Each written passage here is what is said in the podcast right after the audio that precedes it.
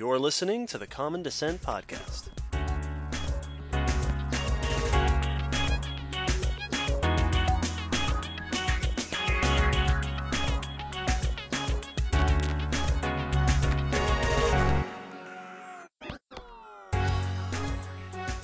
Happy New Year, Will.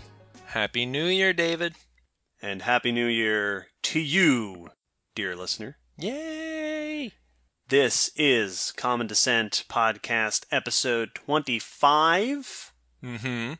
This is the final episode for the year 2017, although most people will be listening to it in the year 2018. In the future. In the future, hello from the past. Just like just like everyone's saying hello. We've come to warn you. Don't come back. Don't come back. It's terrible. It's better where you are. Today, we are talking about a very exciting, uh, well, exciting, maybe a little depressing, It's it's it's always a mixture with these. with with talk of extinctions. As we've said, mo- much of paleontology, the best paleontology is based on really horrible tragedies of the past. It sure is. But before we get to that, a reminder here at the end of 2017 that a lot of our work is supported by patronage from our patrons on Patreon. More than we could have wished up at this point. Absolutely. And if you are a patron, one of the potential rewards you can get is having your name shouted out on the podcast direct to you. So, in the spirit of that, a shout out to one of our newest patrons, Nick. Welcome, Nick. Nick Robert on Patreon, who is also uh, tweets at us and Facebook comments and emails. Yeah. This guy's a big fan, Yeah. and we are a big fan of him. We are. Welcome, Nick.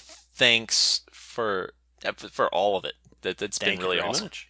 This is a patron who stood up to a Tyrannosaurus for us. Yeah. That's a face fan. down. He face down. Not just any Tyrannosaurus, but the biggest one that he the could biggest Tyrannosaurus. so, on to today's episode. Will, you remember how way early on find. we did an episode about the end Cretaceous mass extinction? I sure do. The extinction that ended the age of dinosaurs. Yes. And it just so happened to be episode 5. yeah, it just worked out that way. And then after that episode, we got a request from a couple of listeners who wanted to hear us do an episode about the end Triassic mass extinction Mm-hmm. That kicked off the age of dinosaurs. Yep. And by sheer coincidence, it happened to be exactly 10 episodes later Yes, it did. on episode 15. Yep. Just worked out that way. It was coincidence. Well, it occurs to me that two episodes is coincidence, but three episodes is tradition. It is indeed. Dear listeners, we are back after another 10 episodes to talk about another mass extinction, and we are going to make this a thing. The most depressing tradition we could think of. Episodes that end in the number 5 yes. will be extinction episodes from here until we decide not to do that anymore. Yep. until, until there's nothing left to go extinct. So, yes, until we have covered, until everything is extinct, until the final extinction. it's, it's so. I mean, we've got a little bit of time. Uh, yeah, well, Yeah. a little bit. Yeah. I mean, literally a little bit. A little. so today, you know, after we decided to do this episode, we went to the request list to see if an extinction had been requested, and one other extinction event had been requested, and it was the Pleistocene megafaunal extinction. which is a good one. This is the extinction at the end of the Ice Age that took out most of the famous big animals Mhm. on land at the time. This suggestion came to us from Ian via Gmail. Now, if you're if you've been listening to the podcast, you might notice this. Um, Ian is a very common name. yeah, so we came up with the idea for the slots episode, and then we came up with the idea to do the extinction, and then we went to the list. It was like, all right, well, there's only one extinction on the request list, Mhm. so let's do that. And then after we had planned both these out, we looked at the list and went, hmm, same guy made those requests. Yep. Yep. Good taste. So- it's a guy with good taste. We have accidentally done two back-to-back requests from the same person. so, congratulations to Ian. Apparently, you're our favorite. Yep, that's subconsciously. We didn't realize it until we crunched the numbers, but yeah. From now on, we're going to try not to do that. but for now, it, it has worked out that way. But at least they're going to be good episodes, so. Yes, these are going to be very good. So, thank you. Ian, for both of your suggestions. Indeed. We are excited to talk about them. But first, the news. So, for my first news article, I would like to talk about the first bird. What? Yes, I thought that Okay. was fitting. So, there's a recent news article about Archaeopteryx, Woo! What, like the most famous fossil? which is yeah, it's it is by far one of the most famous fossils. Now, everyone, many people recognize this one because it is still the oldest known confirmed bird fossil. Mm-hmm. There's been some other feathered individuals that may fall in that category that I think are a little older, but this one still Yeah. holds the title. Yes, officially. Yes. and this study is very interesting because it looked at one of the specimens of Archaeopteryx. There's only about a dozen Mm-hmm. that have been found to date, and actually came to the conclusion that it was not. That it was not Archaeopteryx. Ooh. It was an imposter. Scandal. But it's cool. It actually led to some interesting results. So, this study is published in uh, BMC Evolutionary Biology by Christian uh, Foth et al. And they looked at not just any specimen of Archaeopteryx, but the first specimen that was initially misidentified as uh, Pterodactylus. Yeah, it's it's funny. It's the first one that was discovered. Yeah, but it wasn't identified as Archaeopteryx until later. until over a hundred years later. so the first, but not the holotype. So not the one the the group was described by. Yes. which already makes it unique. This is this Mhm. it's had a bit of an interesting history, but they examined it and came to the conclusion that it is still theropod dinosaur, so it's still a small predatory dinosaur like Archaeopteryx, but not actually Archaeopteryx, Ooh. which is interesting. So to give a bit of background, Archaeopteryx is found the Ar- the Archaeopteryx specimens have been found in the Solnhofen archipelago in South Germany Mm-hmm. and very fine sediment that preserves them very well. And this specimen was found not too far away from what would eventually be the holotype. Archaeopteryx is about 150 million years old. Just to give you some background on what we're looking at, and you know it's famous for being the transition from non-avian theropod dinosaurs to avian dinosaurs. Yeah. This, the Harlem, but with two A's, fossil. it wasn't discovered in Uptown Manhattan. yeah, yeah, different Harlem. Netherlands. this specimen they looked at and found that it is still a small feathered theropod dinosaur, but slightly older from the from a group known as the Anchiornithids, Mm-hmm. which are little feathered dinosaurs, feathers on all four limbs, non-flying, so not actually avian, Right. But close. but close. The interesting thing here is that before this, these dinosaurs had only been found in Eastern Asia. oh, interesting. all of their specimens were known from there. This is the it was discovered a while back, but this is the first one, uh, or this is the only the second of the species for this one that has been found from the Jurassic outside of that area. Interesting. So this is a group of Mhm. near bird Yes. dino, very very similar to birds, but not quite birds. Exactly. In fact, Anchiornis means near bird, Yep, it's a good name. but new species, different location than usual. Mhm. So it was it's an interesting thing. Uh, it led them to make some cool observations. Suggests that the group that would give rise to birds originated in East Asia from Mm-hmm. the other fossil records.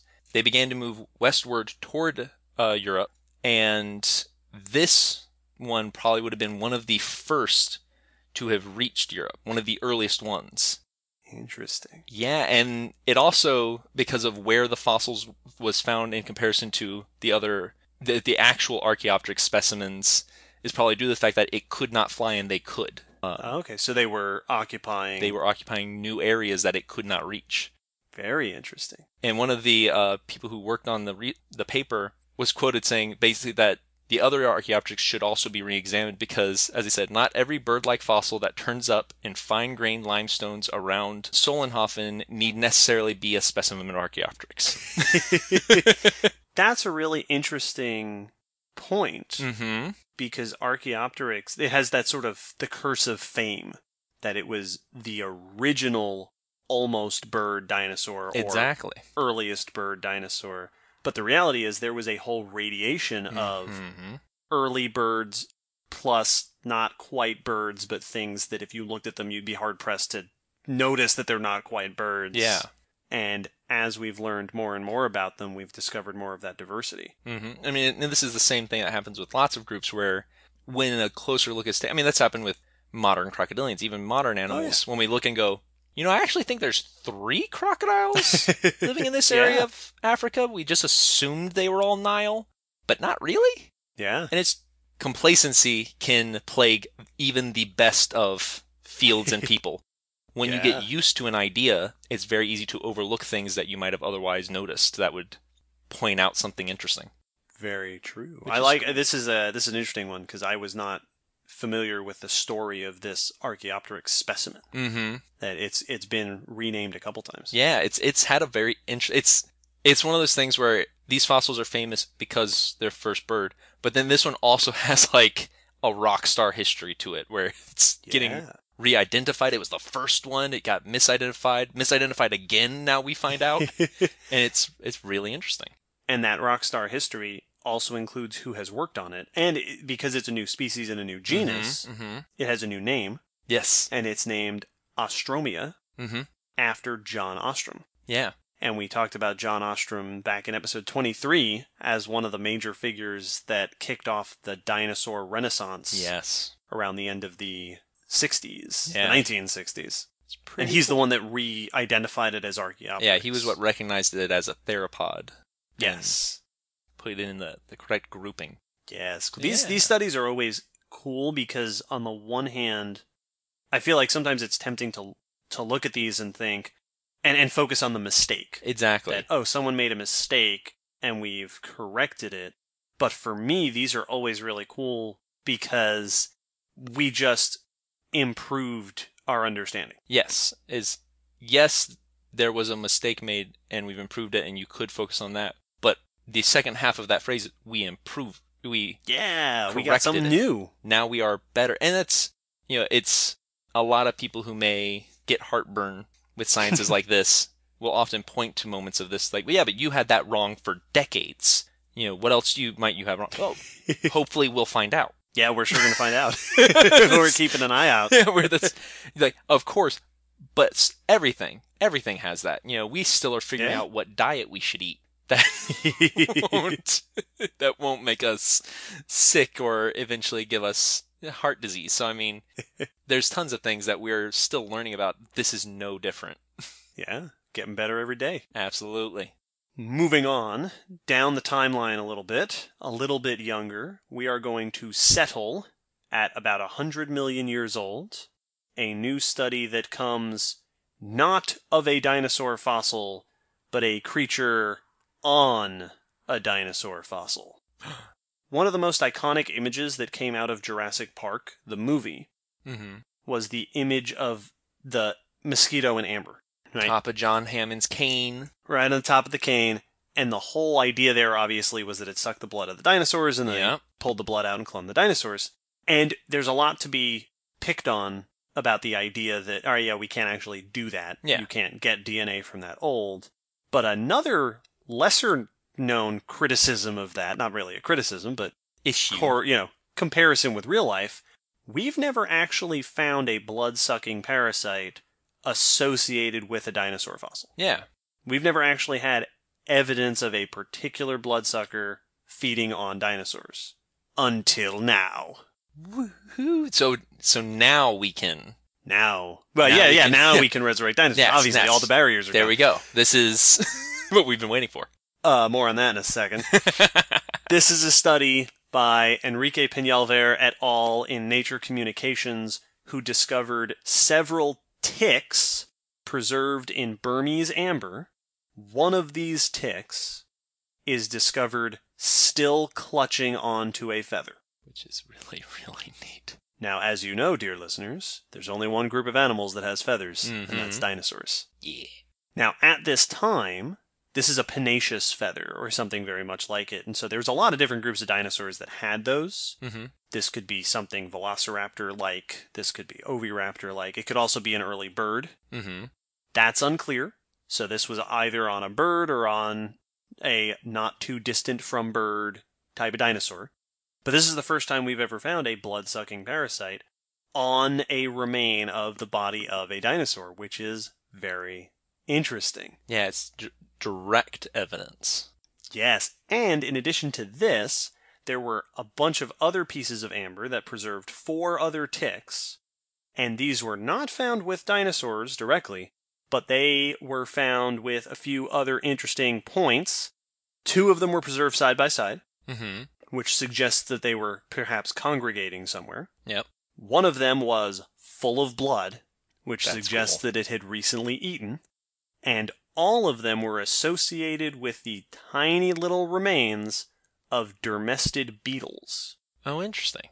And dermestid beetles eat skin, fur, and feathers. Yeah. And there's no fur known from Burmese amber, but there's tons of feathers. Mm-hmm. And dermestid beetles today like to hang out in nests. Mm-hmm.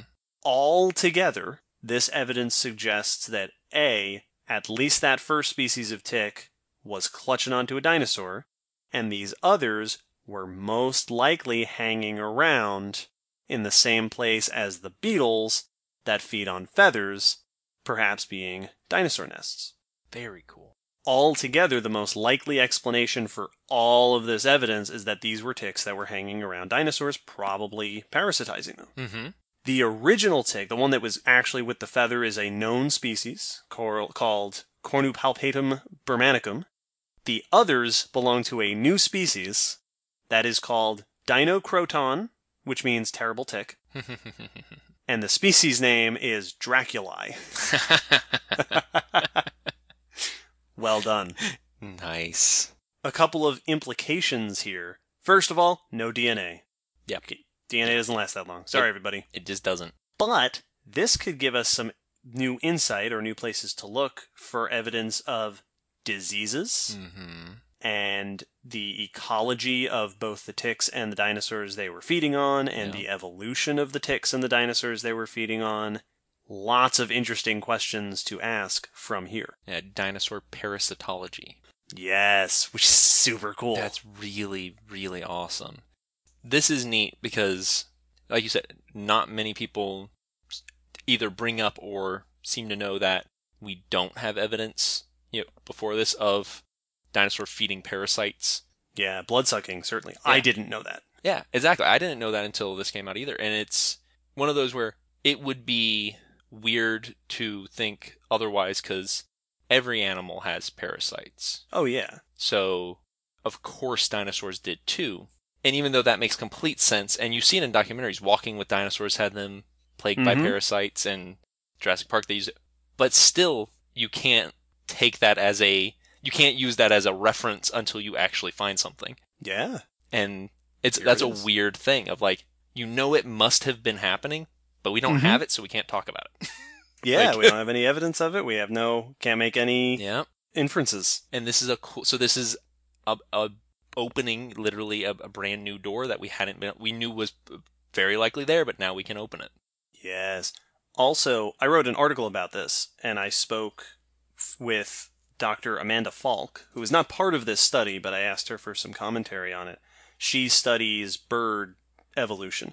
oh cool Uh, she is also one of the hosts of Paleo After Dark, if you're interested in other paleo podcasts.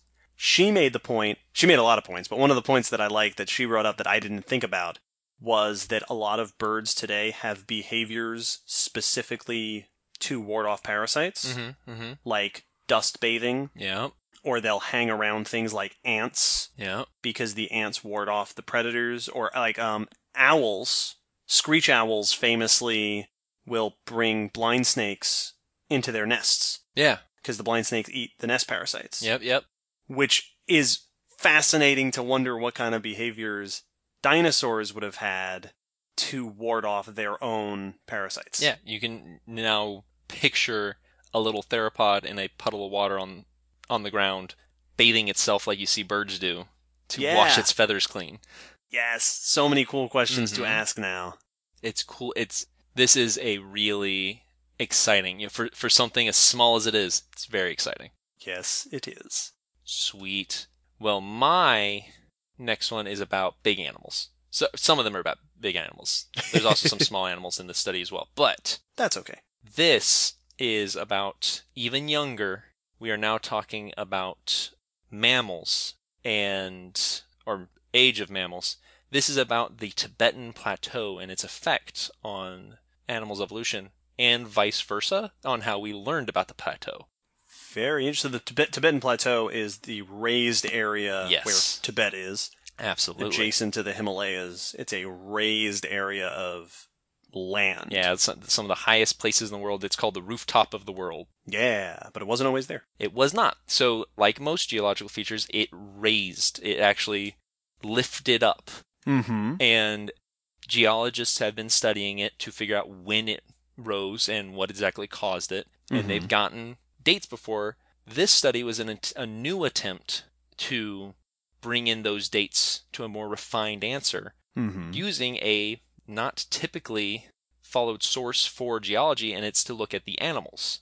Neat. So instead of looking directly at the rock, they decided to look at the animals of that area going back 30 million years, which it Mhm. would encompass. They know that the plateau formed somewhere in that time, Yeah. and look at how do the distributions and features of the animals change, and what clues would that give them on the state of and formation of the plateau Fascinating. which is it's really really awesome. So they looked at a, a wide variety of animals. They did both new analysis and used old research. Mm-hmm. And basically, this is a culmination. So this is a, a research paper that's bringing together many many previous researches and or studies and new ones as well. Yeah. And who did this? This is Deng Tao, and he actually uh, presented this at the American Geophysical Union fall meeting Oh, Uh, okay. in New Orleans, which is where my family's from, or half of it. They looked at this and found some cool stuff. So they looked at a number of animals: big ones, elef- shovel-tusked elephants, big-horned sheep, woolly rhinos, the the ancestral relatives of things like uh, snow leopards and Arctic fox, okay.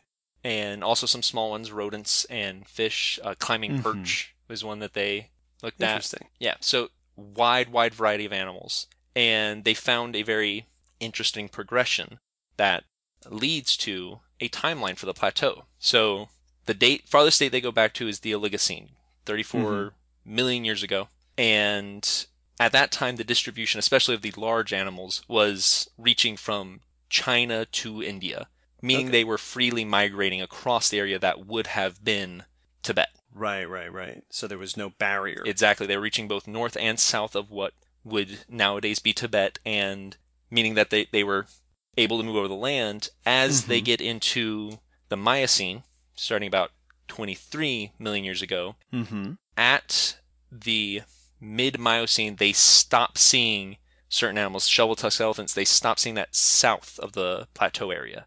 So they're they're up north, but they're no longer Exactly. showing up down south. So something has stopped that migration that was pre- previously happening. Ah, So they this this would for this study be the markings of the beginning of that elevation, that that increase in elevation. right. And alongside that, as they get to a little bit later into the uh, Pliocene, now we're just Mhm. about five million years ago. Animals north and south are, are separated, and all animals in the plateau area start showing signs of adaptation for freezing environments. And the smaller animals by this time have disappeared in that area.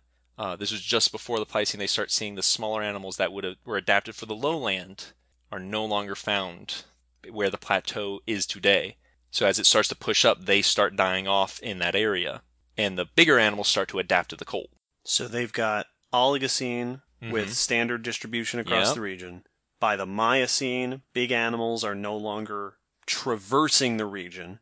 presumably because the plateau Exactly. has risen high enough to stop them. hmm And we see the small animals start to die off there as well. And by the Pliocene, you see the evidence of animals on the plateau have to adapt to the much higher elevations like we see today. which have much colder temperatures. And they also made the point that one of the things that's interesting about them adapting to the cold is with the upcoming ice ages, mm-hmm. the plateau would have had to uplift it at least a few million years before the beginning of the glaciation for them to be cold adapted to serve, you know, to to persist Right, through right, that. right. So Interesting. those two things, or th- that those series of things, lead them to this rough timeline, which lines up with isotope studies beforehand and cool. gives them a new look at the timing of the plateau. Geologists using fossils to infer geological activity is not unusual. Mm-mm. And we talked in episode 22, Micropaleontology, about how we do that. Mm-hmm. But it's not nearly as common for it to happen with big animal fossils. Mhm. That is a very interesting proxy to use to say we can in we can look at the geological processes by looking at the effects it was having Mhm. on the animals of the region. Absolutely, and it, and they said that it supports the theory that had been going up up to now that this uplifting was caused by the in collision of the Indian and Eurasian subcontinents. the continental plates crashing into each other that have been about 40 to 50 million years ago that they started hitting each other Right. and that pushed up that landmass. Now, they do say this not all the evidence lines up with this because some isotope analysis of tooth fossils in the Himalayan region show that those animals were during the time of the Miocene show that they were grazing on C4 grasses, which there are categories of vegetation and this was a category that grew in warmer weather. Interesting. So it's not there's still some conflict There's there. still some, you know, a disagreement with the evidence, but the researchers said they think the addition of more fossils will mm-hmm. refine the edges of the view on this and bring in a clearer picture. I look forward to seeing that I absolutely do. as it progresses. This is a cool, cool thing with really cool implications for where else they could use this kind of technique. Yeah. It's neat. Very good stuff. Yes. The final news piece, the youngest of the news pieces, Yeah, we've been takes us to the Pliocene. working through the timeline very nicely. Yeah, that worked out really nicely today. This is a study of a bear with cavities from the Pliocene. Bear. These are fossils from Ellesmere Island, which is in the high Arctic of Canada, Mm-hmm. from the Pliocene about three and a half million years ago. A warmer time, but it was still the high Arctic, still a chilly place. S- remains of two individuals of a species of bear called Ursus abstrusus that give us evidence from their teeth of how the bears made it through the cold winter. Ooh. Ooh, intrigue. This is a study by Xiaoming Wang et al. in Scientific Reports. These are fossils that were excavated since the 1990s. They found bits of skull and skeleton. Ultimately, the remains of two different bears, an adu- a young adult and an older one, Mhm. both a little smaller than modern day black bears. And, as I mentioned, both with cavities in their teeth. Same kind of cavities that we get, you know, to go to the dentist. I say I sympathize bears. Yes. And what's interesting is that it's rare to see cavities in wild animals, but modern day black bears get them very commonly. Oh. And the reason that they get them, and the same reason that we get them, is by eating sweet things. Mm-hmm. In the case of modern day black bears, they get them when they eat lots and lots of fruit Yeah. in preparation for hibernation, to fatten up for hibernating. Lots of natural sugars. So, this evidence, these bears with cavities on their teeth, lead the researchers to suspect these might have been doing the same thing. They Mhm. might have been getting cavities when they were eating lots of sweet fruits to fatten up for the winter. And the fossil site where they're found has plant fossil evidence for all sorts of different berries All right. raspberries, blueberries, lingonberries. So they were possibly eating those berries possibly for the same reason that bears do today. Mhm. They eat a lot of them to get fattened up for the winter, which in the polar regions is not only cold but dark.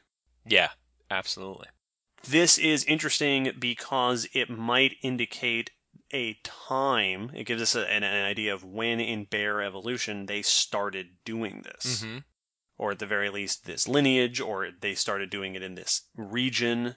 We can get an idea of what, you know, when did this behavior of fattening up on fruit for the Mhm. winter hibernation get started in bears?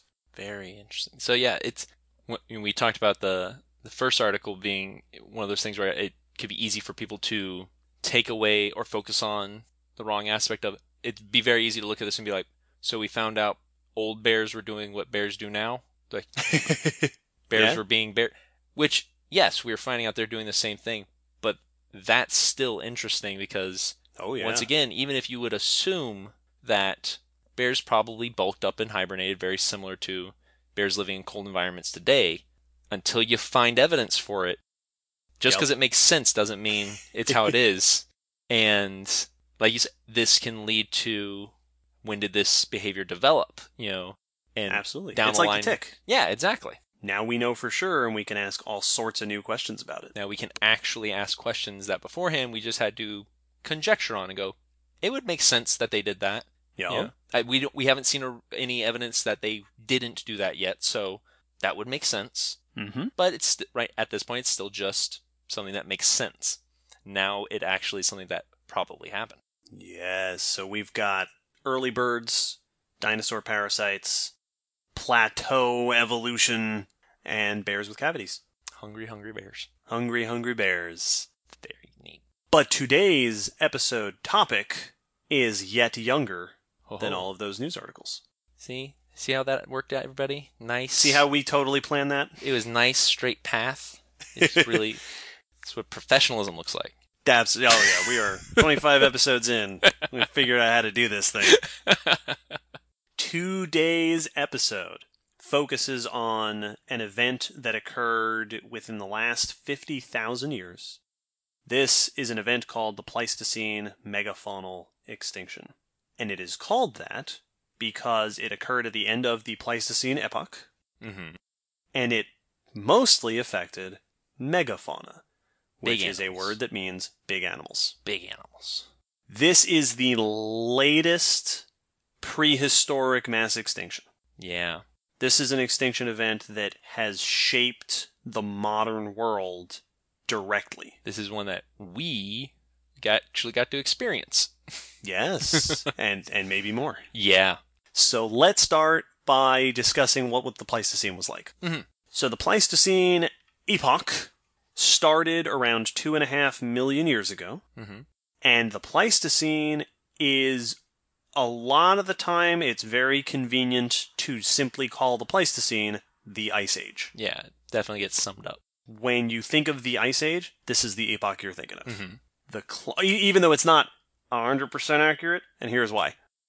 The climate of the Pleistocene is characterized by cycles Yes. of cold and warm, cold and warm. It was all it was all cold, right? We live in a cold time period on Earth. Right. But you had periods that are glacial periods or glacial intervals Yeah. where ice expanded, and then you have interglacial intervals where the ice retreated and things were a little warmer. Yeah. So there were periods of time where large areas froze, and then Mhm. periods of time where those areas were able to melt, and it yes. went back and forth. So during these glacial periods, you had advancing ice that create, you know, glaciers, but also continental ice sheets Yeah. that covered huge chunks of northern North America and Mhm. Europe and Asia, similar to what we have in Antarctica today. exactly. During these times, you also had lower sea level Mhm. because all that water was caught up in the ice. had to come from somewhere. The land dropped downward under the weight of all that ice in the northern continents. It's insane. And then when the interglacial intervals came up, when the, the, the ice would retreat, the sea levels would rise, the land would rebound. This is something called isostatic rebound. Just, yep, like breathing.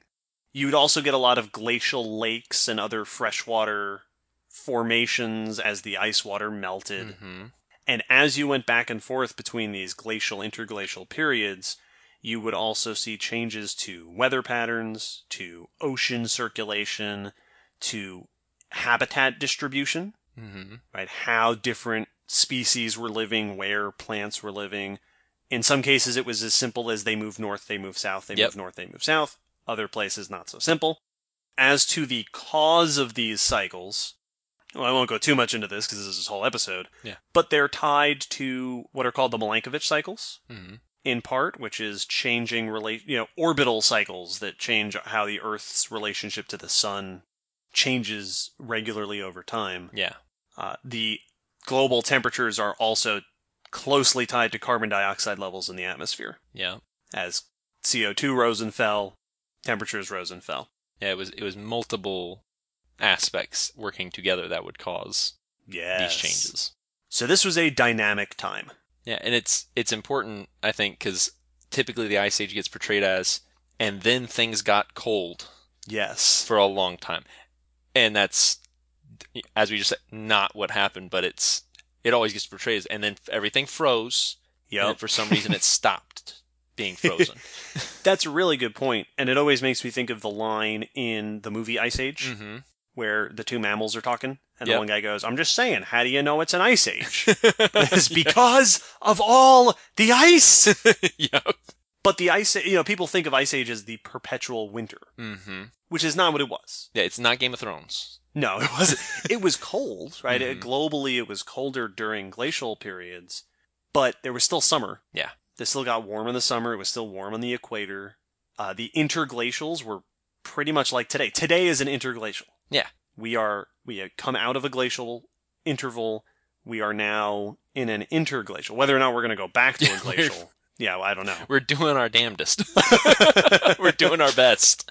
But you know, half the ice age, you know, more or less half of the Pleistocene was like right now. Mm-hmm. And these intervals lasted typically about several thousand years at a time, glacial, interglacial. Mm-hmm. During this time, ecosystems, the life on the planet was very much like today. Yeah. It, it- was it was very similar to today. You'd recognize just about everything, with the exception of a few things. One, lots of extinct species, Yeah. especially big ones. Yeah. The Ice Age fauna included such impressive mammals as mammoths, Mhm. mastodons, woolly rhinos, ground sloths, as we talked about last episode, the armored glyptodons, the longhorn bison, the Irish elk, Oh, uh, giant marsupials in Australia, lots of saber-toothed cats, giant short-faced bears, dire wolves, uh, big birds too, the moas, the the elephant birds of Madagascar. There were also s- numerous species of human. yes. Homo sapiens was around for much of this time. Uh, the Neanderthals, the Denisovans. The other difference was that life was distributed differently. A lot of animals that you would recognize, but were in unusual places. There was yes. a North American lion, for example, a North American Yep. cheetah, horses and camels in North America, hyenas and lions and elephants and rhinos in Europe and Asia, in mm-hmm. places where we don't see them today. Yeah. So life was familiar, but things were moved around a bit, and there were a lot more species, Yes. particularly of big things that we don't see today. Yeah. We think today of the elephants, and you can literally name them on one hand. Yes, They were crazy diverse and everywhere. all over the place. There were also entire biomes that don't exist anymore. Yeah. There were steppe ecosystems, which were these, in a lot of cases, northern grassland ecosystems that had lots of diverse animal life, lots of diverse vegetation, big grazing animals that, that sort of were keystone species to Mhm. maintain those environments, hunted by large predators, these sort of sprawling ecosystems, the most famous of which are the mammoth steppe Yeah. ecosystems that used to go, you know, across Siberia and places like that. These are ecosystems that don't exist anymore. Yeah. That is entire biome that was unique to that time period. To give you a sense, just because I, I love explaining this, the latest glacial period, the end of the Pleistocene, around the Pleistocene ended around 12,000 years ago. the peak of the last glacial period was around 18 to 20,000 years ago. During that time, the global climate was about 4 or 5 degrees Celsius cooler than today. Mm-hmm. Ice sheets sat on top of where modern day Chicago and Boston and other northern cities are multiple miles high. and sea level was about 400 feet lower. 400 feet lower than today. Yeah. So, similar world to today, but especially during glacial periods, some pretty significant differences. Yeah, like from from an aerial view, you wouldn't be able to recognize the shape of North America in many ways because it half of it's under ice and and half of it's exposed out of the water that you wouldn't see today. Yeah. Your shorelines have grown. This is and that's always my answer whenever people say talk about modern day global warming and they say, "Oh, what's what's what's 1 or 2 degrees difference going to make?" Like, well, the last 4 degrees of difference was uh, several hundred feet of sea level and miles worth of ice Yes. on top of Boston. Yes. The math has been done. yeah, so there there's uh, there's some some changes that might be coming our way. And then there was the extinction. Bum, bum, bum. At the end of the Pleistocene, we see the loss of lots and lots of species, especially big mammals. Mm-hmm. There is evidence for the extinctions, you know, smaller level extinctions happening earlier, you know, back to a million years or so, but the main bulk of the extinctions happened within the last 50,000 years, and especially around that very end of the Pleistocene 10 to 12,000 years ago. Uh, especially in North America, that was a very significant time for these extinctions. So, coming into the end of the, the, the epoch, and that's not a coincidence, right? Just like the Cretaceous and the Triassic, the, it ends when the extinction happens because we've named it that way. Exactly. That's it was what was significant that we could notice. Yep. And it predominantly affected megafauna. Mm-hmm. There's not really a hard definition for what megafauna is, Yes. but you'll commonly hear it referred to as animals, terrestrial animals that weigh 100 pounds or more. Yeah. Right? Big animals. That deer, humans are megafauna, Yep. horses and moose and wolves and all sorts of animals that are basically just big ones. And we've mentioned this before, but we tend to forget that we're a pretty big animal. Yes, we are. Like we really, because to us we're normal sized. Right. but For primate, we're really big, yeah. and even like most mammals you see, you know, most animals you just see around you are usually smaller than us. Like Oh, yeah. Usually way smaller. way sm- like so we tend to forget that you know because everything else is like that's grass level gets kind of lumped into tiny Yep. things but there's more of them Yeah. than there are of us by a long shot Now, during the end of the Pleistocene, right in the late Pleistocene, there were some some three or four hundred species of prominent megafauna across all the continents, and at the during the end Pleistocene extinction, we lose about half of them. Wow. About fifty percent of that diversity, especially in North and South America yeah and also in Australia. We see it everywhere, but the Americas got hit very hard. Europe gets hit pretty hard. We especially see it happen with a subgroup of megafauna called mega herbivores. yeah Mega herbivores is another one that, that the definition of mega herbivores is elusive mm-hmm because a lot of the times I'll read it described as things that weigh essentially one ton or more, mm-hmm but they're not. That doesn't always include all the one ton or more animals yeah when people talk about megafauna or mega herbivores. So we're looking at things like elephants, yeah rhinos, giant ground sloths, glyptodons. The, the the ice age had really big camels and really big bison mm-hmm and things like the litopterns and diprotodon down in Australia yeah these multi-ton herbivorous mammals that were by far the biggest things on the landscape. Exactly. Yeah, and it's a lot of the things that you think of like farm life, you know, and up, you know, Mm-hmm. big, Yeah. big grazing animals moving in. A lot of times, big herds. Yes. Uh, and that's why it's weird the the to, to define them as one ton, Yeah. which I've seen is weird because cows fit in that, and Yeah. horses and giraffes definitely fit in there.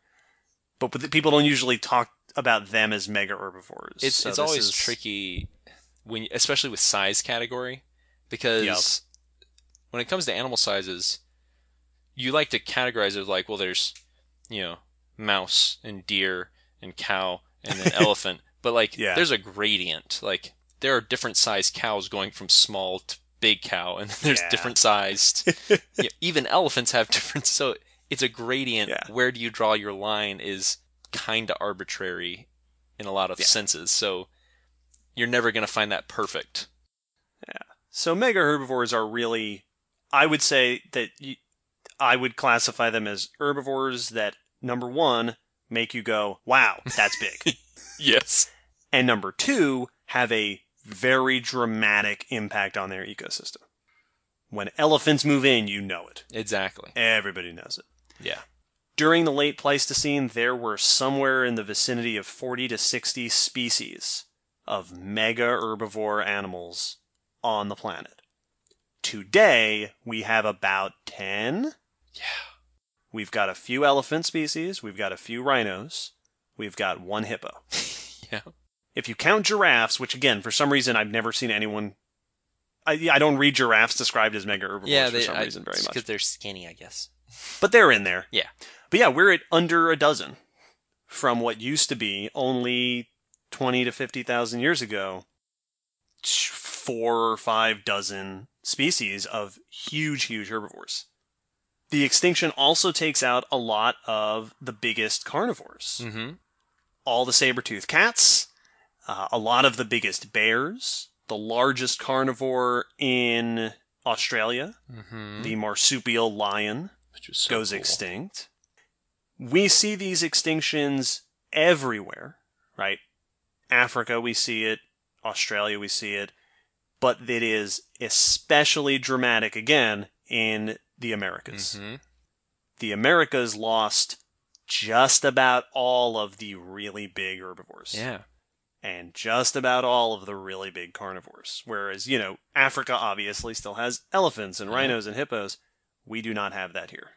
Not It's- anymore. I, I use that comparison exactly when I I talk about you know, ancient North America. Is it and for a lot of countries, but for our continent, we very much looked like we picture Africa today.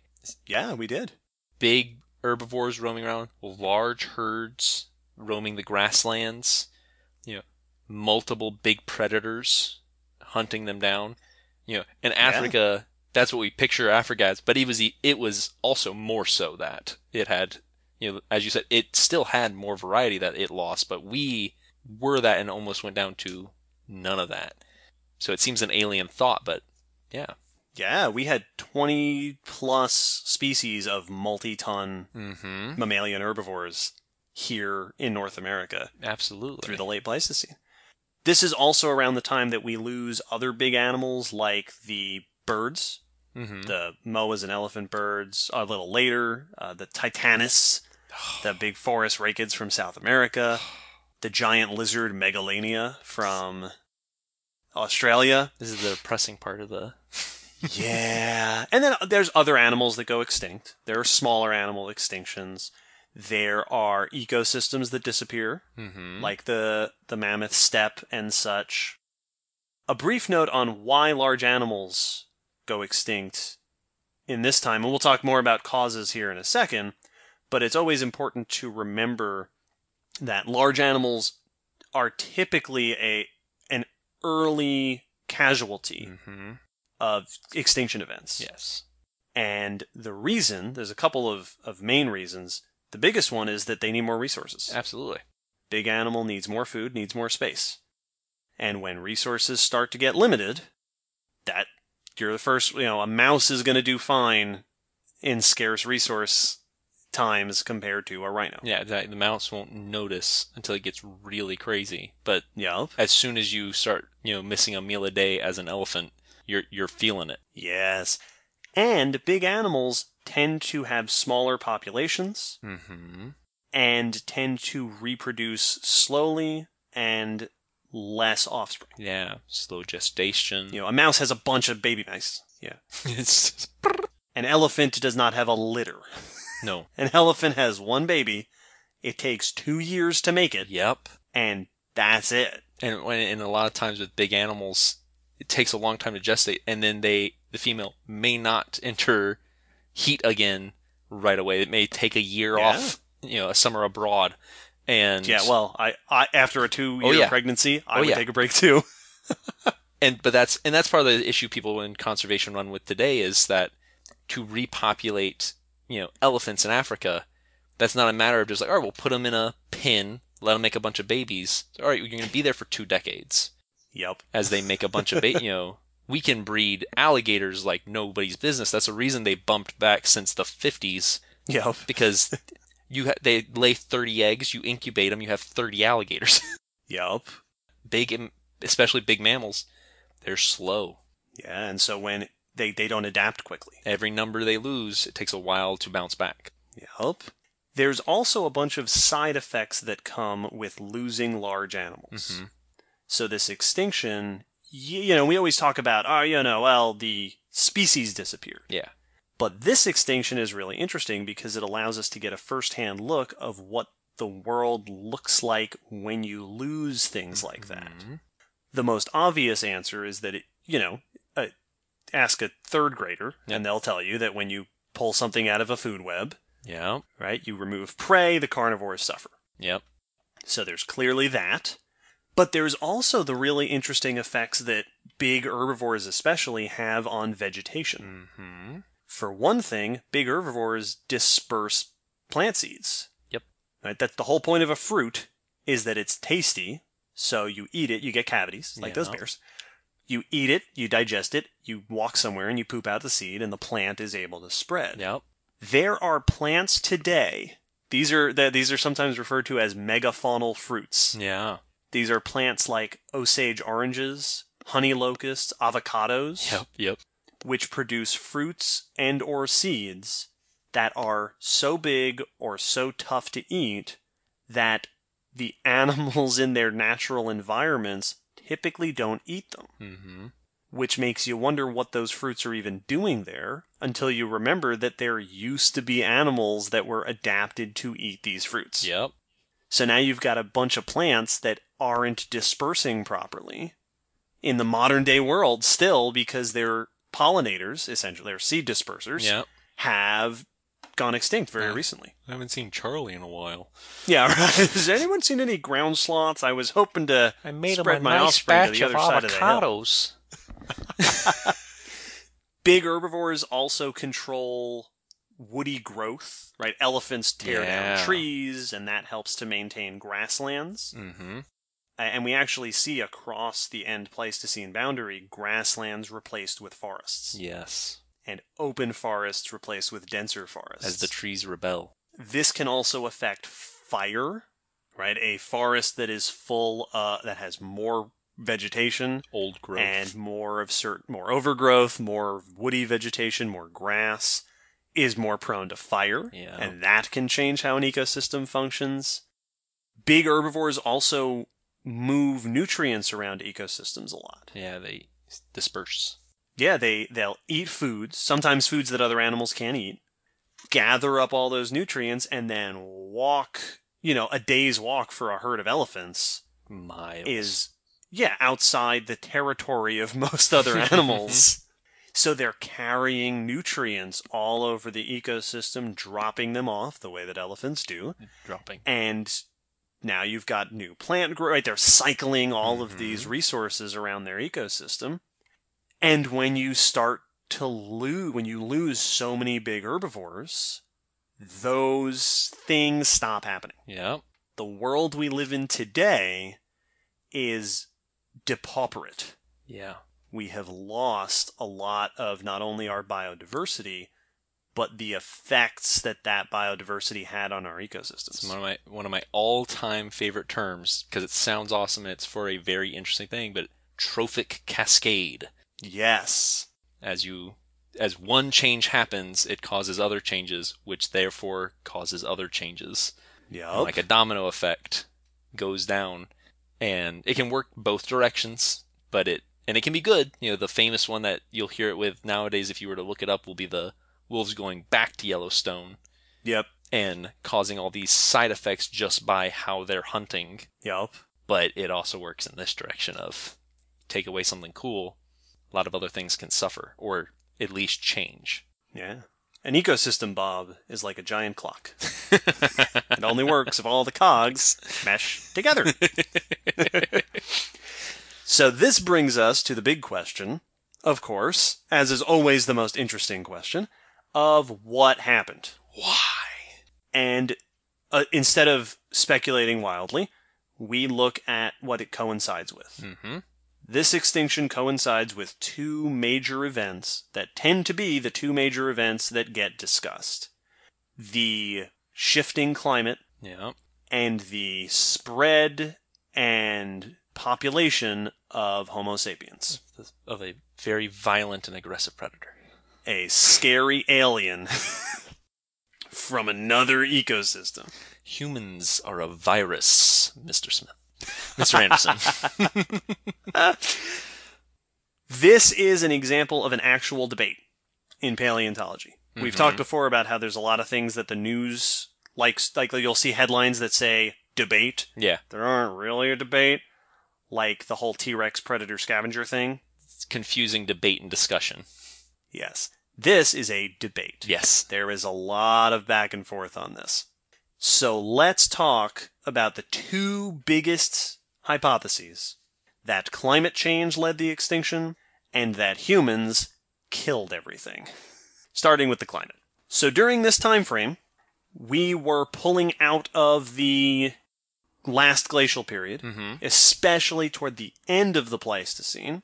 That sort of 20,000 to 10,000 years ago was a time we were getting warmer, but there was, you know, consistent climate change going back, you know, back to 40, 50,000 years where these extinctions started to get rolling. Yeah. We see climate shifting across the world in ways that could be affecting the ecosystems. Mm-hmm. As temperatures change, you not only get warmer temperature, you get changes in seasonality Yeah. right? The lengths of your summer and winter, how warm the summer is, how cold the winter is. You can see changes to precipitation, increased rainfall, decreased rainfall, just like you get a more intense warm seasons versus cold seasons. Mm-hmm. You also can get more intense wet seasons versus dry seasons. Yeah. This affects how the water cycle changes, environments shift around uh, as as ice advances and retreats, as sea levels rise and fall. These can be some pretty significant changes Absolutely. to environments around the For, world. for anyone who's moved from north of the U.S. to south, you know how intolerable it can be. Absolutely. And this can have a number of effects on the animals and plants living Yeah. in these ecosystems. The most obvious is if it gets warmer and you're not adapted to the warm, you're going to struggle. yeah. But it also can move and shrink habitats Yeah, and divide. and divide habitats. And as your natural environment waxes or wanes, if you're shrink, you know, you're running out of food, you're running out of space, you might have to migrate, but maybe you can't migrate for some reason. Mm-hmm. The seasonality is a really interesting one that I haven't thought much about in the past until I started reading up on this. That idea of if as the seasons are changing, that's going to throw a wrench into the nat- natural cycles of plants and animals Yeah. when it comes to things like reproduction and migration. Yeah, exactly. That if your reproductive cycle is offset from the seasonal cycle, that's a problem Yeah. for you. If you're designed to have babies at a certain time of year so that you avoid a freeze, but then temperature things start getting warmer or cooler at a different time, your baby may be born at the worst time. Yeah. It can also affect, if even if it doesn't affect you, it can affect your food. Yeah. plants blooming at the wrong time or Yep. migration happening at the wrong time and you were trying to catch the the big tasty animals as they came in. Mm-hmm. All these cycles can be offset and that can really dramatically affect life. And once again, there's so many little things. Like the the plants blooming was an interesting one because I immediately had the thought of if your plants bloom at a different time, but the but your pollinators still pupate at their normal time, Yeah. those plants don't get pollinated. So Yeah. even if you're able to eat them, there's no plants next year. Yeah, so that those weather and climate cycles can really be Mhm. a, a very very important factor. There are a few major points of evidence to support the link between the climate shifting and the extinctions. mm-hmm. The biggest one is just the timing. Yeah. And we see this a lot.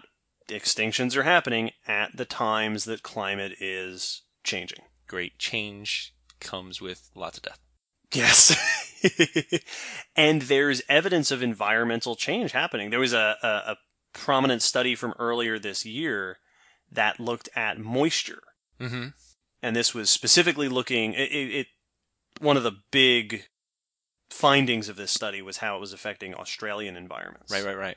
Looking at how moisture changes were affecting the distribution of the grasslands, the composition of the grasslands Mhm.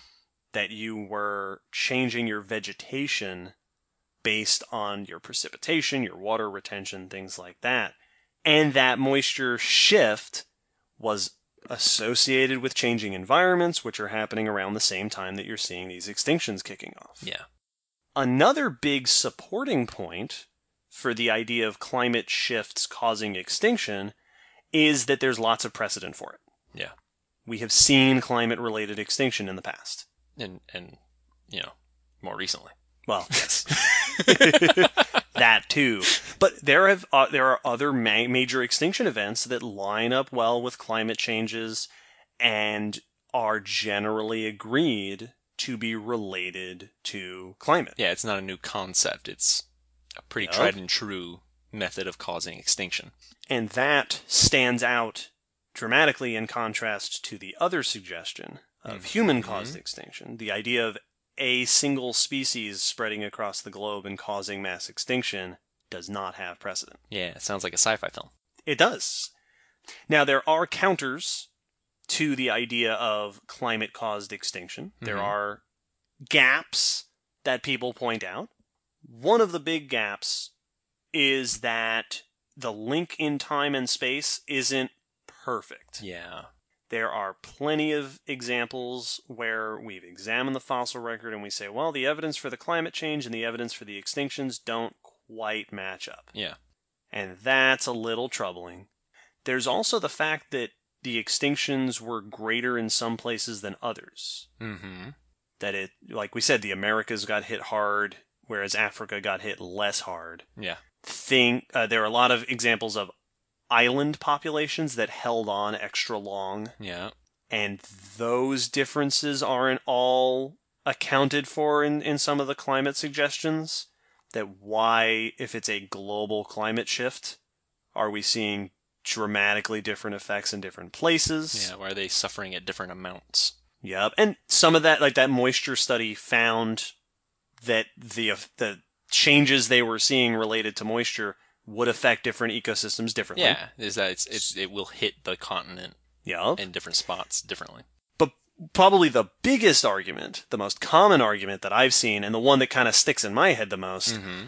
is there were lots of glacial interglacial cycles Yes. through the Quaternary. There were a good two dozen of them. Yes. That's the big one. Why wasn't there a mass extinction every time? Yeah. What was special about this ex- this this time period that made this climate shift particularly devastating? Yeah. That is harder to answer. Mm-hmm. One of the main suggestions is that what was different about this one wasn't the climate at all, but humans. Us. Us. Oh. So, the other big suggestion, the other side of this big debate, is that it wasn't the climate changing that caused all of this extinction, but the influx of a new hyper predator named Homo sapiens. Yep. Now, Homo sapiens wasn't new. Homo sapiens has been around two or three hundred thousand years. But what was happening at this time was that Homo sapiens were rapidly becoming more advanced Mm-hmm. and rapidly spreading around the world. Yeah, we were on the move. Started in Africa, ended up in Asia pretty early on, but then started to spread. We made it to Europe, to Australia, to the Americas, and the big suggestion, sort of the classic suggestion, is what is called very catchily the overkill hypothesis Yes. which is exactly what it sounds like. Researchers said, hey, you know what humans are really good at? Hunting things, Killing spree. killing things. And and one of the reasons that we're so good at that, one of the reasons that people really suspect that we have the ability to do this is that we are generalist hunters. Yeah. So we're not picky. We can hunt until we run out of mammoths and then Yeah. move on to something else. And we're omnivorous Yeah. which means that you know if the mammoths migrated away we'll wait you know we got we'll eat plants Yeah. and then when you come back we'll get you again It's at the aquarium. One of the. It, it sounds like a really funny thing, but it's uh, not a bad question. But one of the most common questions we get is, well, "Can you eat it?" Just looking at one of the It's animals. like- it's like the what's the explorers club or whatever Yes, that yes. their whole thing was eating exotic animals from around the world And we get we get that question a lot, and I get it because when you're looking at a sea urchin, you go, "I know it's an animal, and I know we eat animals, but that that's a pincushion." But the answer nine times out of ten is, "Yeah, no, they, these are these are not only edible, but they are actively eaten somewhere." yes we like to eat the weirdest things you would expect. There's not really that many animals on the list of the entire list that we have not turned into food at some point. yes and we're very good at it Really are. there are lots of historical examples of us absolutely devastating populations by hunting them Well, and because not only are we, do we have a generalist diet, and omnivorous, and now at this point are tool users who can adapt to hunting styles. We can also prepare food. Yep. You know, if you're a little too raw or a little too tough, oh, we cook you. Yes, which gives us a huge variety of what we can eat. Yeah, we'll figure Yes. out how to make it edible. yeah, if you're not edible, we'll make it Yeah, edible. we eat pu- We my eat- my go-to example. We eat puffer fish. Well, yeah, I was about to say one of the most popular, like culturally popular drinks, Mhm. an entire genre of culturally significant drinks. The main ingredient is poison. Yes. yeah. Way to go, humans. That's fantastic. so, there is some really significant evidence Mhm. that leads people to link human hunting with the extinctions.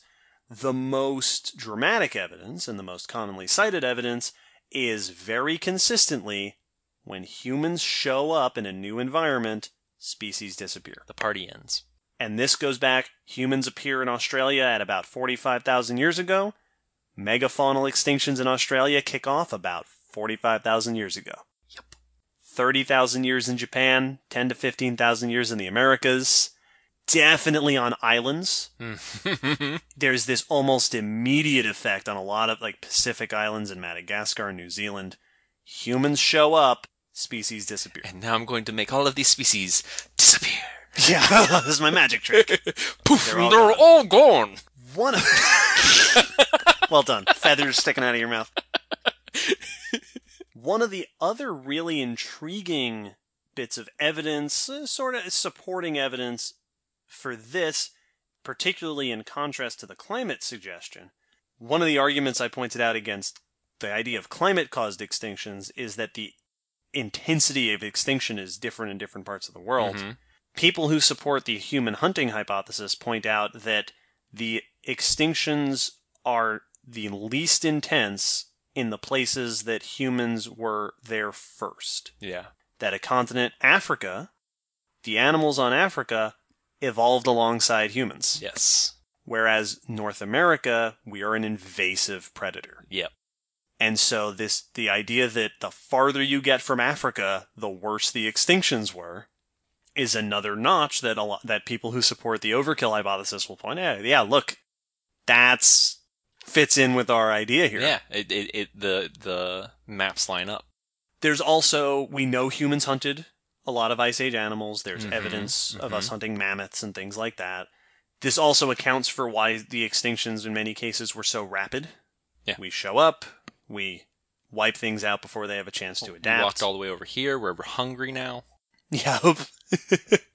but, like I said, this is a debate. There's argument against this. Yes. One of the biggest arguments, once again, is the timing doesn't always line up. Mm-hmm. And especially as we are learning more about the timing of all these effects, we're finding that it doesn't line up as well as we thought it did in some places. Yeah.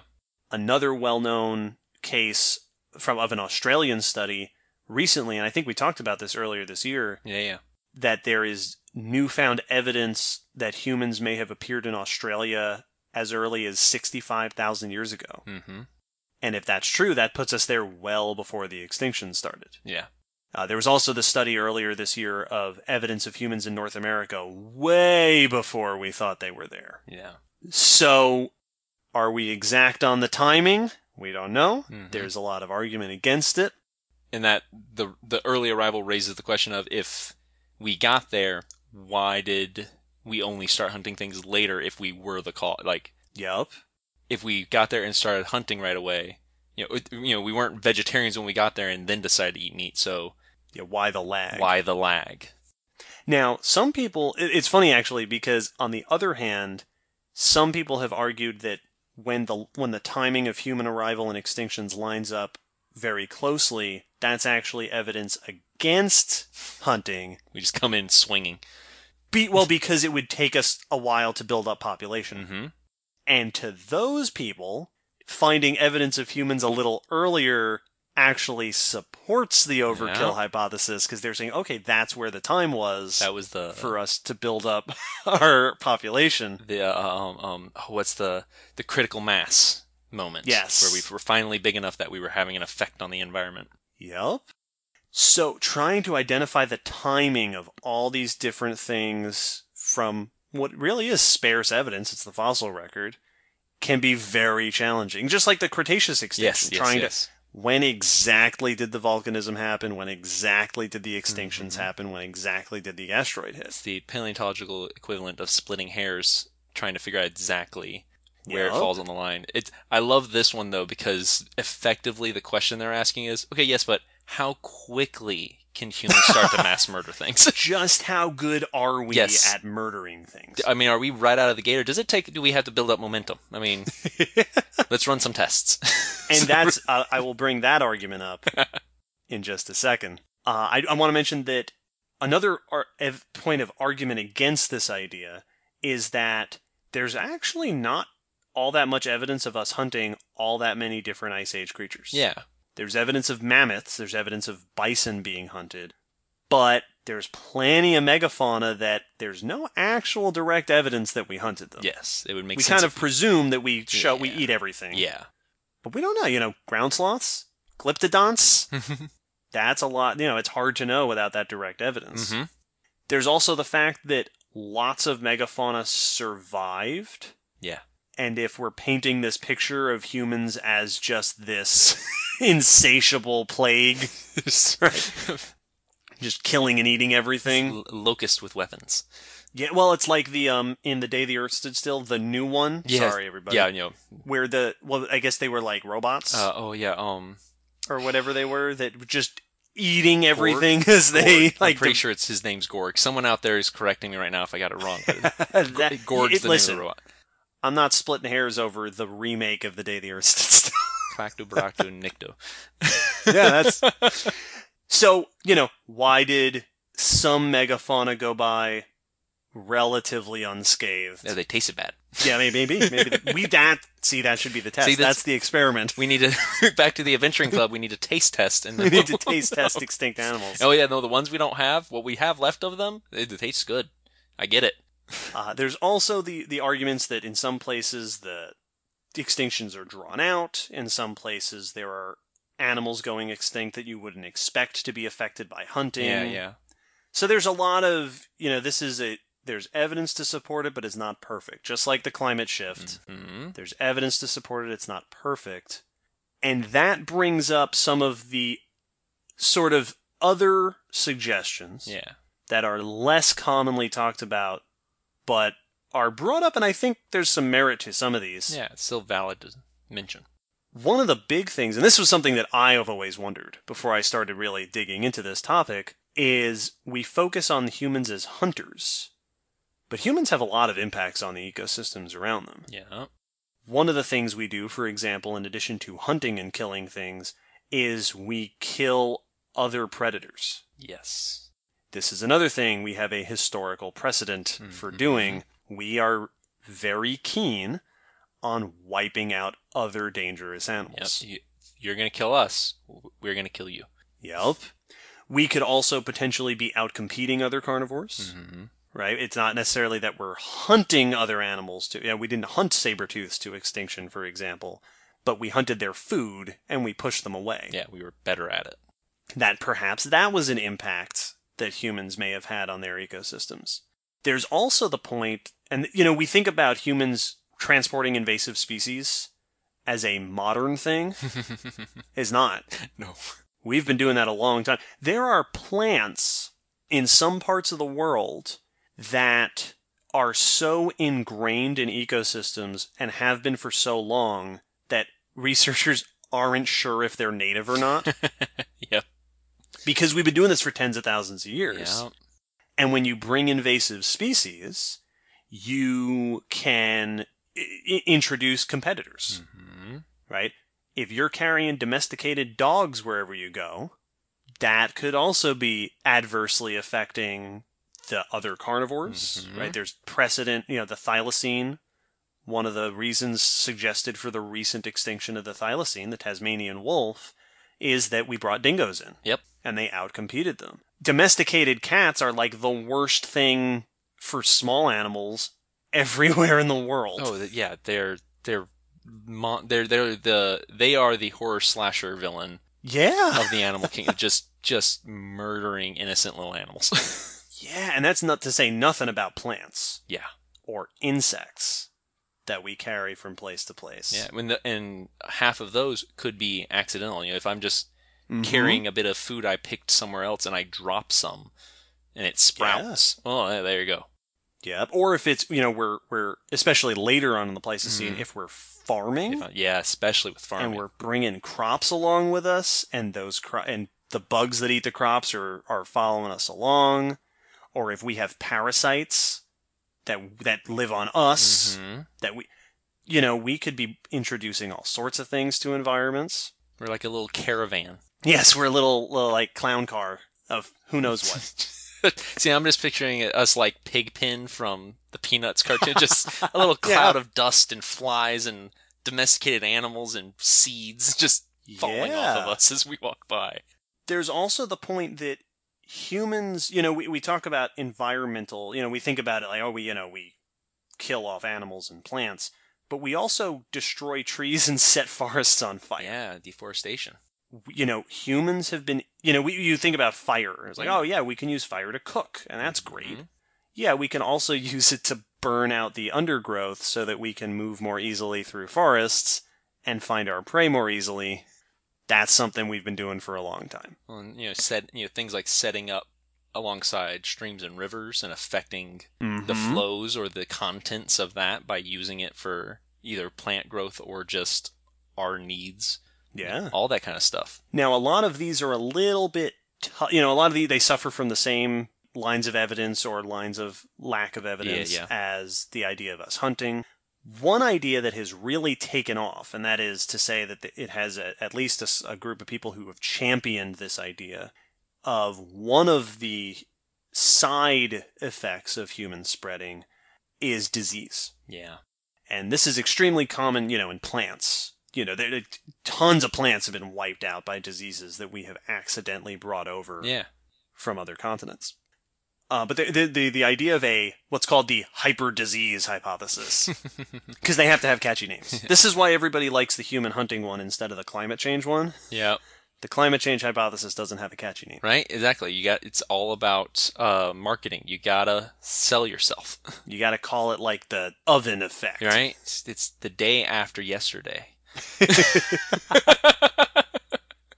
The core idea behind the hyper disease hypothesis is that either humans or something humans brought with them could have brought a new disease that jumped species. Mm-hmm.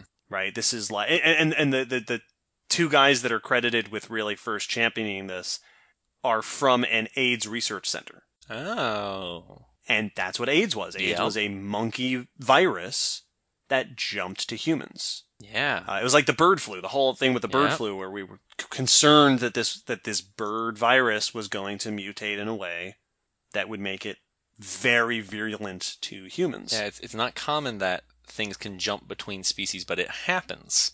And it can be really bad when it does. and you can get pandemics like you know right now North America's bats are all dying because of a disease. Yeah, amphibians everywhere are dying In general. because of a disease. And so these people have suggested, you know, maybe there was a disease effects going on Mhm. here. This is very hard to find evidence for. Yeah. Yeah. This is one of those, it's an interesting idea. That's really tough to show through fossil evidence. Mhm.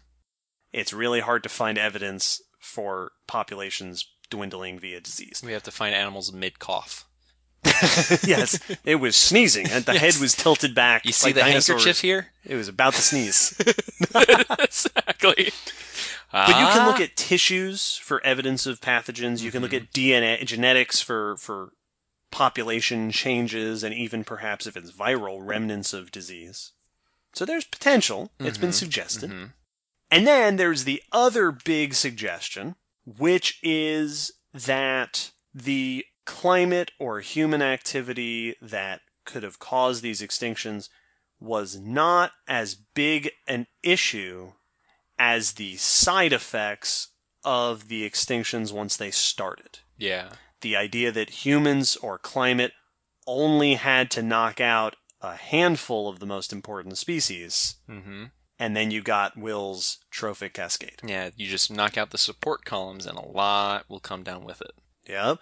All that stuff I mentioned before about how the modern day world suffers from the lack of the big, big herbivores. hmm It has been suggested that those might not just be side effects, they could also have been factors in the extinction. Yeah. That the lack of nutrient cycling and the lack of food for certain Mm-hmm. carnivores and the lack of control of woody, you know, as, as grassland gave way to forest, that that may have been just as big an impact on the animals trying to survive in those environments. And then you have that cascade, right? Yeah. We wiped out mammoths. And then the ground sloths went extinct because they lost a lot of their resources. Yeah. Yeah. As grasslands disappear and forests come in, another animal loses its food. Predators lose Mhm. their food, and you go down the line. Yup. One more suggestion that I want to throw out there, even though it is not a popular one. Mhm. It's a very recent suggestion, and that is a, a there's a team of scientists who claim to have found evidence for an asteroid impact Oh, interesting. right at the end of the Pleistocene. I was actually at a meeting where they they, they hosted a debate panel for this uh, many years ago. This is highly questionable Yeah. for lots of reasons, but it's been suggested. Lots of people don't like it. There's a lot of sort of, all right, find us more evidence Mm-hmm. Mm-hmm. to to show that there even was an impact. Crater, it didn't happen. Right. And then to show that it would be a big enough deal Yeah. to have done this. Like I said, I want to mention it because if you Google search more information on the Pleistocene extinction, you will see this. Mhm. Uh, so it's a recent suggestion and it doesn't have a lot of traction, but hey, who knows? Yeah, absolutely. And then, of course, there's the point to be made that we spend so much time focusing on competing hypotheses that the headlines rarely mention the combined effect. Exactly. And that's something that, you know, when, when we argue over these things, much like the past extinctions we talked about, it's not so much was it this or this. Yeah. We know the climate was shifting. Yeah. We know humans were hunting animals. We know humans were affecting their environment. How much did each of these things play a part? Yeah. It's it's. I mean, it's the concept of like when you have a bad day because of a a bunch of things. You know, you you your tire blew out, and then you were late to work, so you got chewed out, and then you spilled coffee on your shirt. Well, which one of those made it a bad day? Mm-hmm. It was a bad day. Yes. Yeah. Absolutely. And that you know, and that comes up a lot with extinctions is that question of if this thing was missing, would the extinction have happened? yeah. Right. If it was just the changing climate and Homo sapiens wasn't on the scene, Mm-hmm. would this have happened? Would it have happened, but less severely? Mm-hmm. On the other, if humans had spread during the last interglacial, would the extinction have happened back then Yeah. instead of, you know, what, or during, you know, an, an earlier time period or whatever Exactly. your, your time frame is? You know, had we spread right after the change, would things have Yes. had the same? Yeah, it's we. You know, when looking for answers in science, it is often easy to forget or overlook or not want to rely on the idea that coincidences can happen and do Yeah. happen very very often and it's it's it's you know there there can be the idea that maybe when we have these mass extinctions it's because all the wrong things lined up you know Yeah. and it just you know to use the, the, the cosmic coincidence uh, just the Yeah. dice rolled the wrong way and you had a climate change up and people Yes. uh, it's bad that you drew both of those at the same time because that's gonna that's not gonna play out well for you yeah. you know had one of them happen you might have been fine it's that happens and that you know it's the same we- we find weird fossils sometimes that it's it's just coincidence that it that animal died that way or that it died Yeah. during that event Well, and you're talking about, you know, things coinciding mm-hmm. sounds unlikely, but changes happen all the time. absolutely And you're looking at hundreds of millions of years. yes Eventually, you know, the, the climate shifted back and forth during the Quaternary. What, you know, something different happened at the end of the Pleistocene. Yeah, It's it's the idea of if you continue to roll like two six sided dice over and over, eventually you will have a moment where it counts up. Just it'll go Yeah. two, three, four, five, six, seven, eight. And you'll be like, what? if you roll in enough, eventually something weird's gonna happen, and it's gonna seem crazy, but it's just eventually the statistics work out a lot of the time to have these things line up just Yeah. because of the numbers. Now, in science, we don't, you, it's very hard to target that. Exactly. Which is why our studies, right, a study is going to say, we are trying to disprove the overkill hypothesis. Yes. We are saying we have evidence that suggests against the idea of human hunting causing these extinctions. Yeah.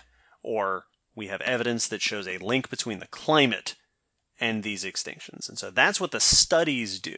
Mm-hmm. But of course, the reality is there's links for both. Yeah.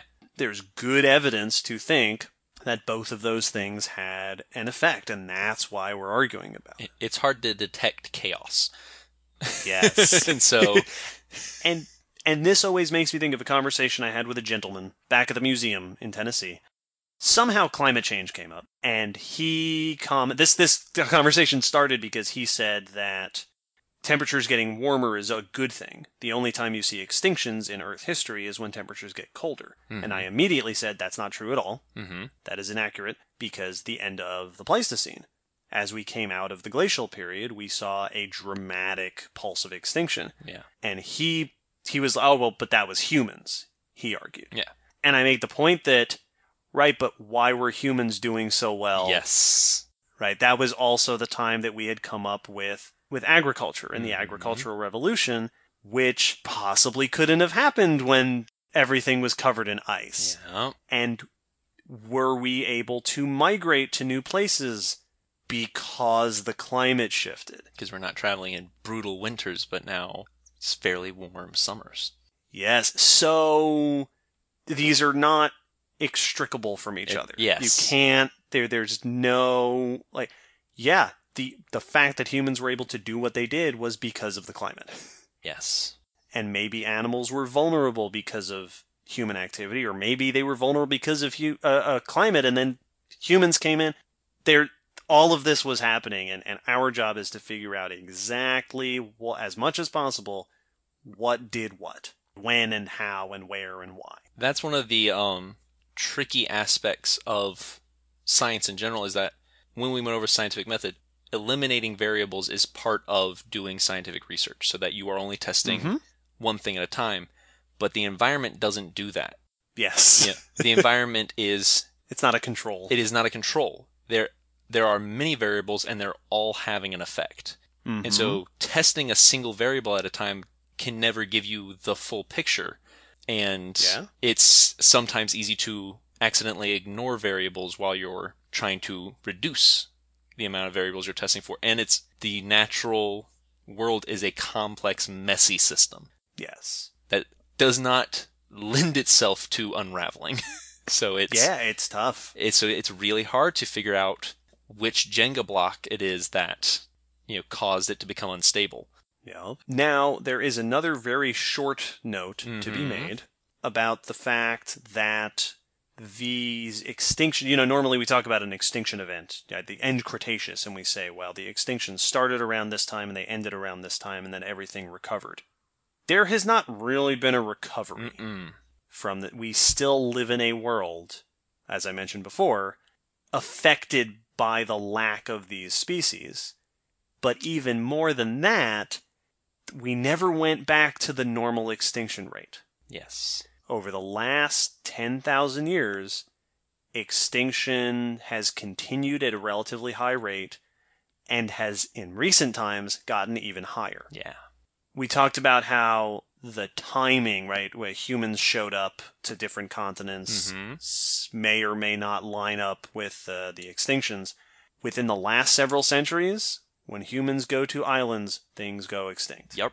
Hu- We have, you know, whether or not, however much we were involved at the end of the Pleistocene, we are definitely involved in the extinctions of continuing hundreds of species Oh, over yeah. the last several thousand years We're good at it. hunting, environmental change, all sorts of different things that we do to our environments. And there is a question, there is a big question to be asked as to whether or not the modern day extinction crisis is a different extinction Yeah. from the Pleist was the Pleistocene megafaunal extinction just the first stage Yeah. if we go into the future 66 million years and we look at the geologic record, would we be able to tell the difference Yeah. between the extinction of Australian megafauna 45,000 years ago, the mammoths 10,000 years ago, and the giant panda today? Exactly. Would that even show up as different in the geologic record millions of years in the future? Yeah. Are we in? Are we still in the midst of the end Pleistocene extinction? Yes, and or is the end Pleistocene extinction simply the first stage Yeah. Of a an extinction that will get a different name? Yes. Yes. The, the extinction. the ex- yes, the the final extinction, the last one. the one. Yeah, right. That's what the aliens will call it. now that you know, there there has been a lot of discussion these days of what they're called, what the, what they what has been dubbed the sixth extinction. Mm-hmm. Mm-hmm. Right, the sixth of the big five. The Pleistocene megafaunal extinction is not considered one of the big five. Yeah. But the modern extinction crisis, people have suggested that this is the latest one that is big enough to stand alongside the end of the age of dinosaurs. That discussion, dear listeners, is for another episode. Absolutely. A hundred percent. This is a interesting concept though, that I, I wanted to comment on because I think this hints at something that uh, often happens when we, as a general society, think about prehistory. You know, Mhm. extinct animals, ancient life, fossil animals. We tend to see it as separate from current history.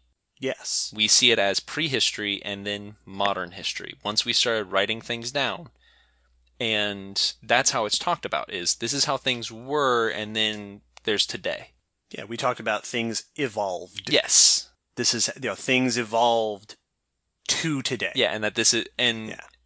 it's very easy to subconsciously or very consciously reach the mentality that that means well this is the end line you know that now human civilization Right. human civilization we know will change we have all our sci-fi movies showing us eventually in space and on mars and with Yeah, flying cars. giant coruscant style cities but we still assume that it's like all right now the the earth the earth reached us and that's that's the best it's going to do and now it's done is kind of the thought that happens a lot of time but it, the timeline is a continuous line and we're still on it and we're still moving forward on it there's Yeah. no bumper There's no, you know, little line that separates us from prehistory. Oh yeah, those geologic divisions are arbitrary. Exactly. That's We just decide those. when we were writing, and beforehand we weren't. Yep. So we're still in a geological time period, and Yep.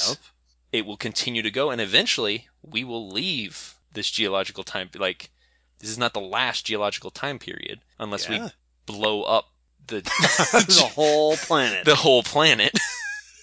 but it's really easy to forget that those things didn't happen in some separate history.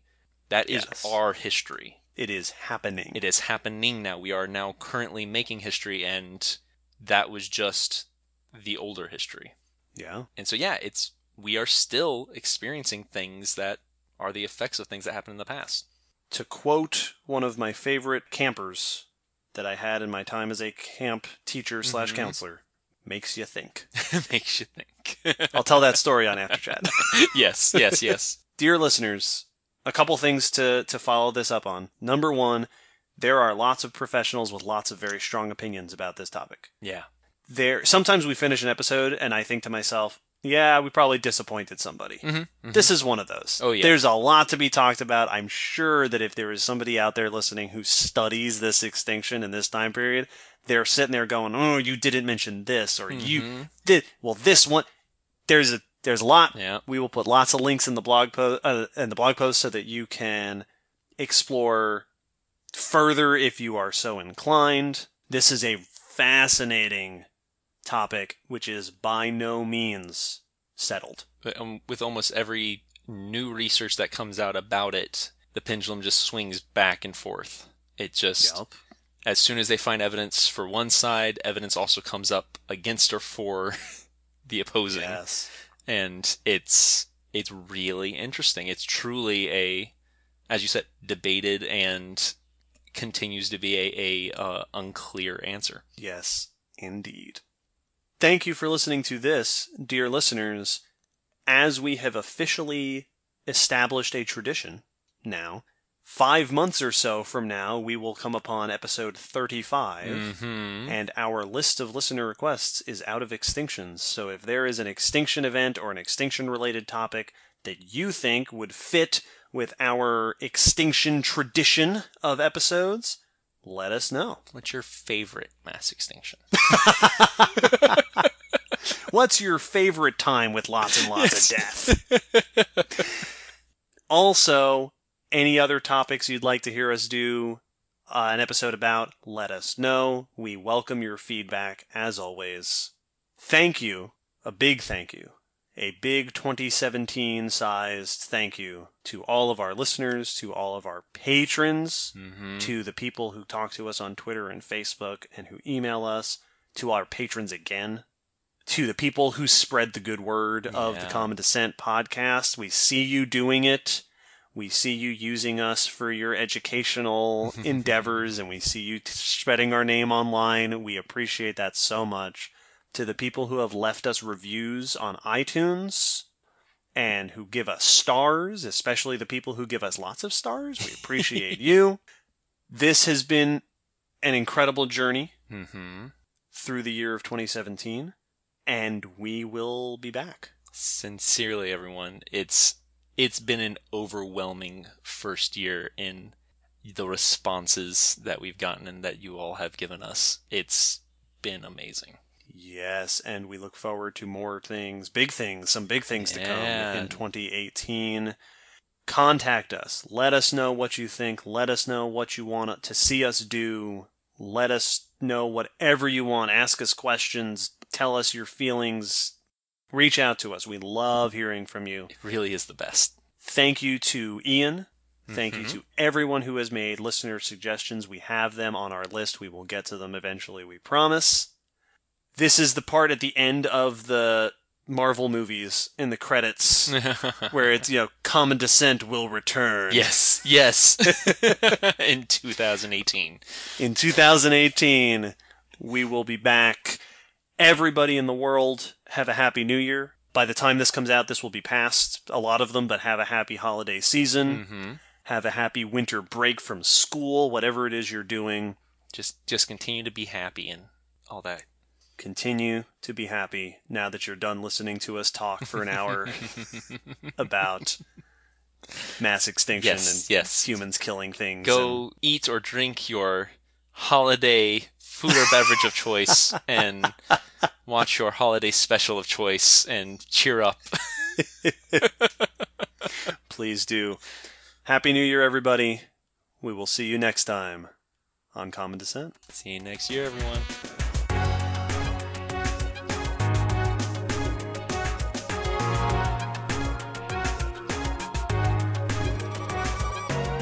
Thanks for listening to the Common Descent Podcast.